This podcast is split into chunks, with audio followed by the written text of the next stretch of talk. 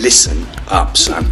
You are listening to Getting Down with Chris Brown, removing the barrier between entertainment and education.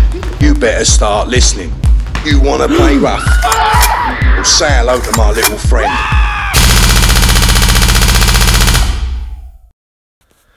What is good? Okay, so there is absolute craziness going on in the world right now. Riots running wild. A lot of stores, cars, suburbs, families' entire life's work, and more getting absolutely destroyed all over the world, mostly in the US. There's fucking loot is running an absolute muck.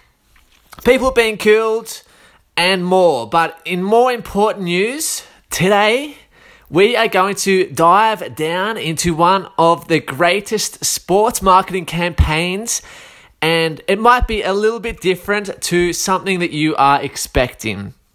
Okay, there's so much bullshit going on on social media. All these people uploading um, just blank black photos and so on. So, but like, I think we need we need a bit of uh, a bit of entertainment and and education.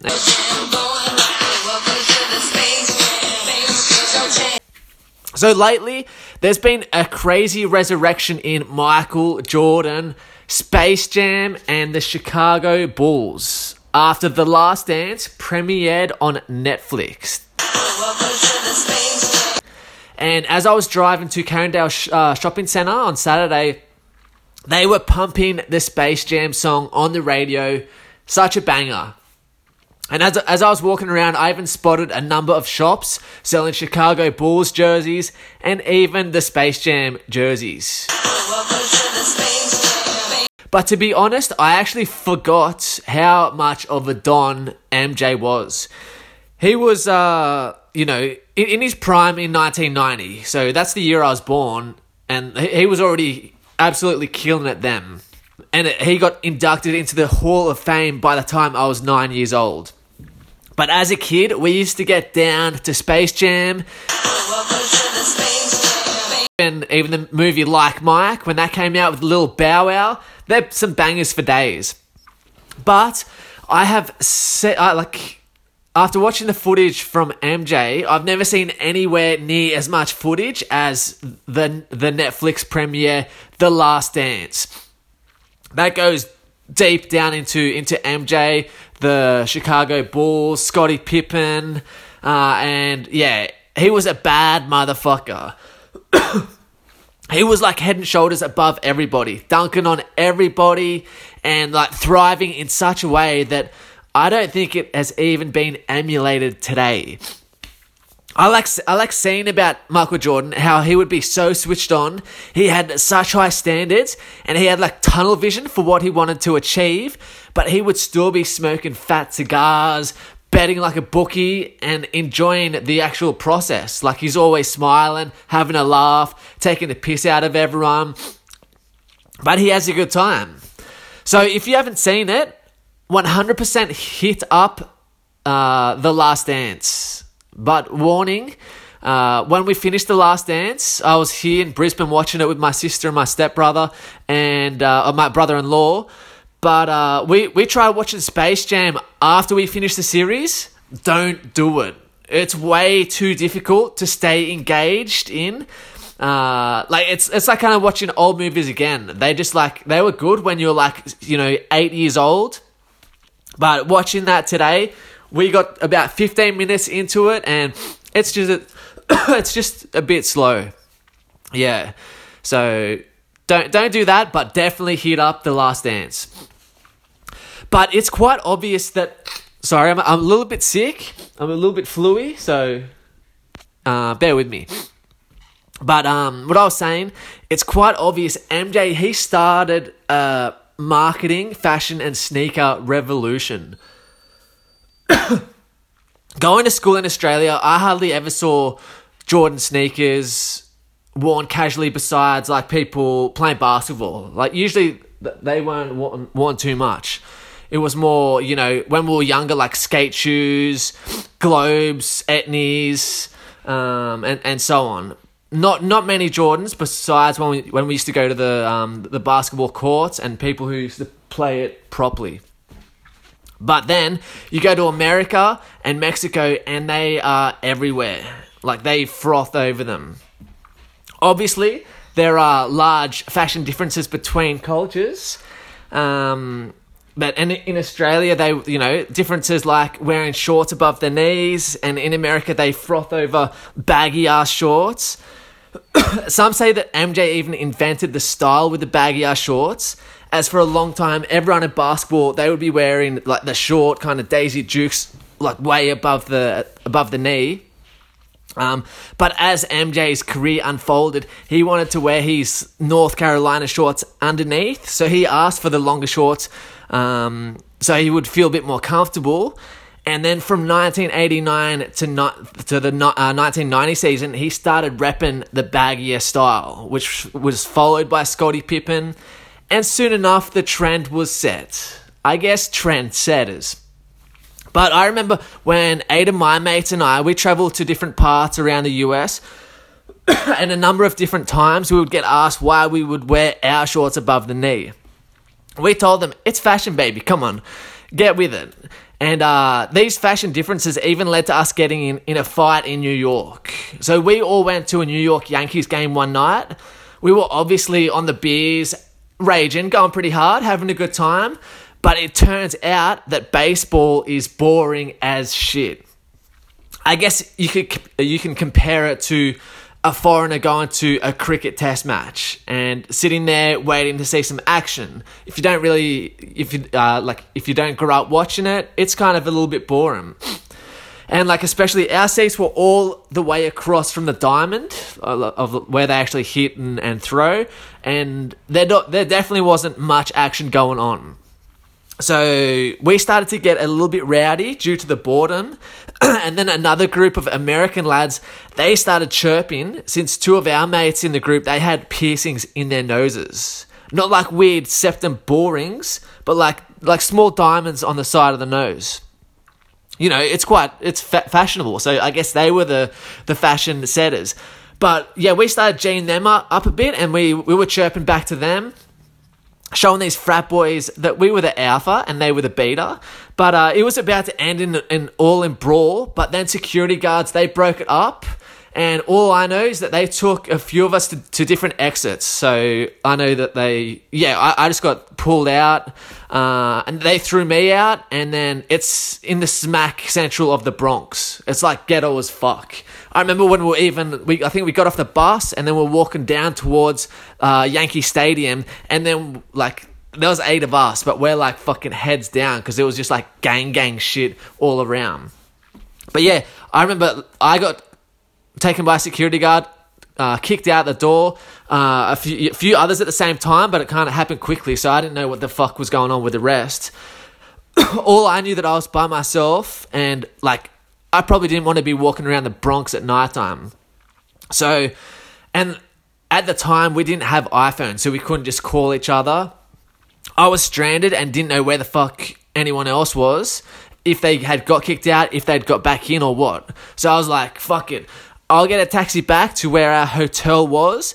And there was like a massive strip club that uh, we had been driving back all the time past, and it always looked busy. And I'm like, okay, I'm stranded.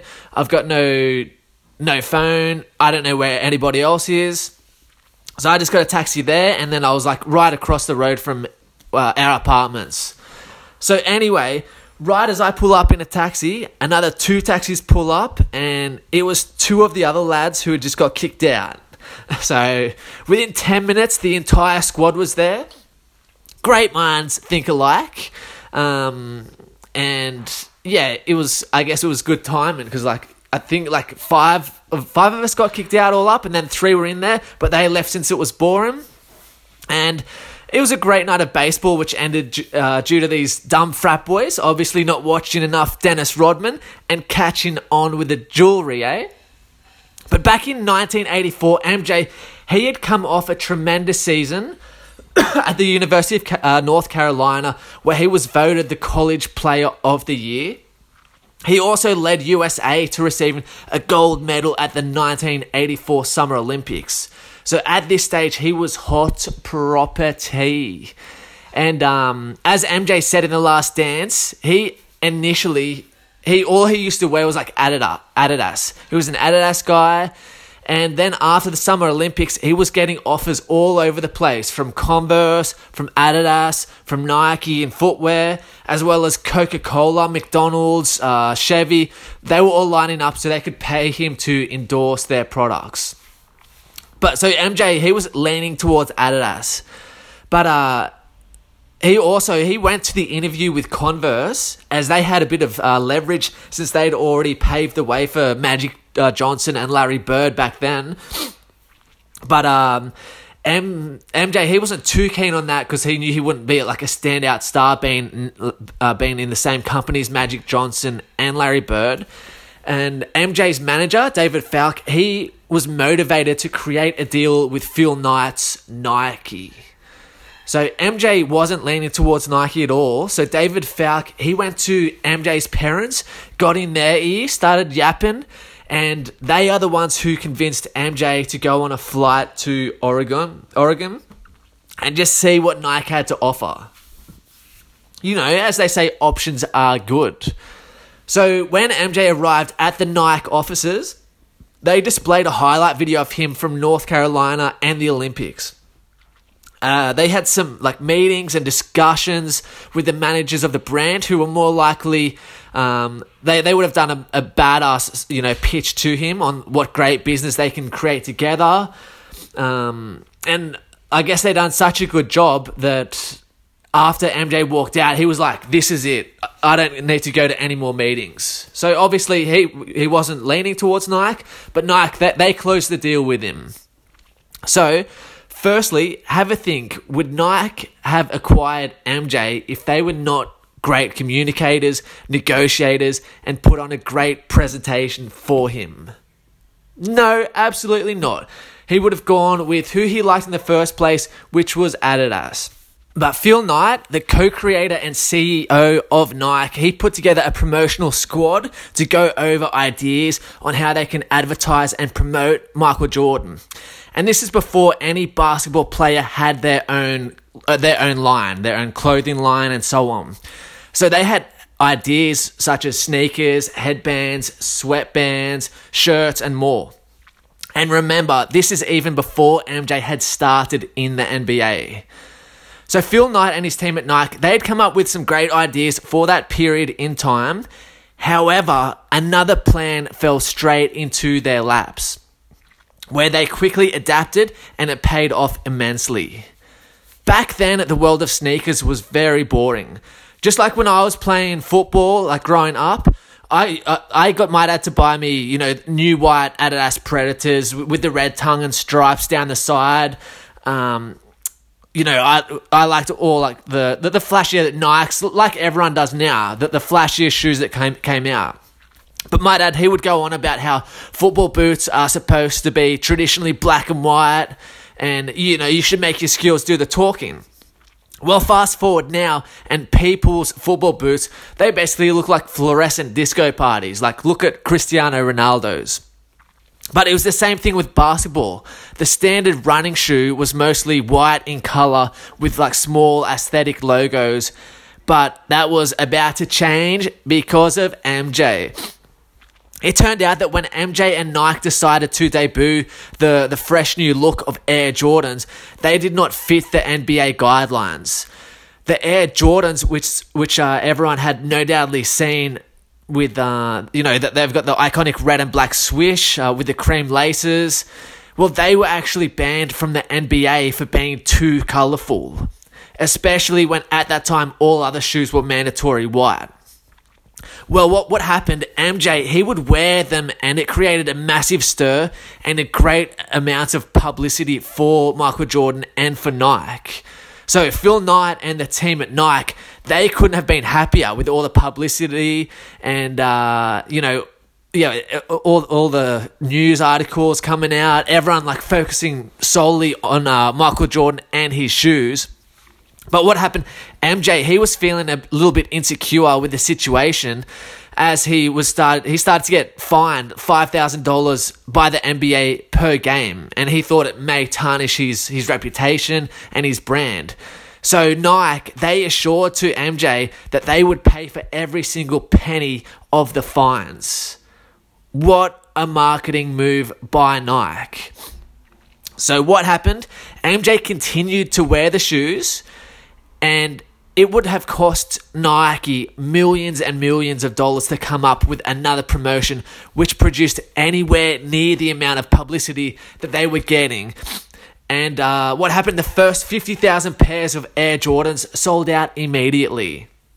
So, this marketing strategy proved to be one of the greatest rebellious marketing moves of all time, which drove more than $150 million in sales. So, if you want to learn more about how Phil Knight built Nike and turned it into a currently valued $34.8 billion company, that's what Nike is currently valued at $34.8 billion. And uh, this was pretty much built entirely by, by Phil Knight and like it, it started off as Blue Ribbon, a different company. But if you're interested in that kind of stuff, 100% give the book Shoe Dog a read. It's the book Shoe Dog by Phil Knight. Absolute banger. But some takeaways which I took from Phil Knight and how he created the largest and most iconic sports company in the world. Firstly, don't be scared to break the rules. Running a publicity, a publicity stunt like that broke the NBA's rules, but it made a huge impact for the success of Nike. Um, Phil Knight, he even had to pretend that he represented a company back in his early days when he was in Japan, trying to get uh, you know import and export set up with with uh, companies in Japan, but like distribution with them. But uh, he didn't actually represent anybody. Um, so yeah, you need to you need to break some rules. That's what what I've learned of Phil Knight.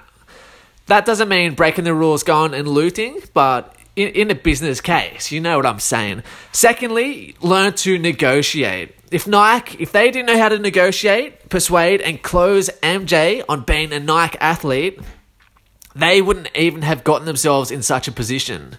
So Phil Knight, he started off as a encyclopedia salesman where he failed miserably. Like obviously there's there's born salespeople who are just born and they can sell ice to Eskimos. But like you can you can train someone to be a good salesman and be able to communicate and sell themselves. So Phil Knight started off and he, he failed miserably. His second job, he was selling securities where he was mediocre. He got a little bit better. And then when he went to sell shoes, something that, that he was completely passionate about, he was able to become a master closer since he was so passionate and believed in his product, in his story, and he you know, he had vision of where it was going. Okay? So that's something to take away, you know? Work out what product are you working on? Do you have a little project uh, project? And secondly, what are you passionate about? Because obviously it makes a big difference. But thank you for listening. Adios, putos.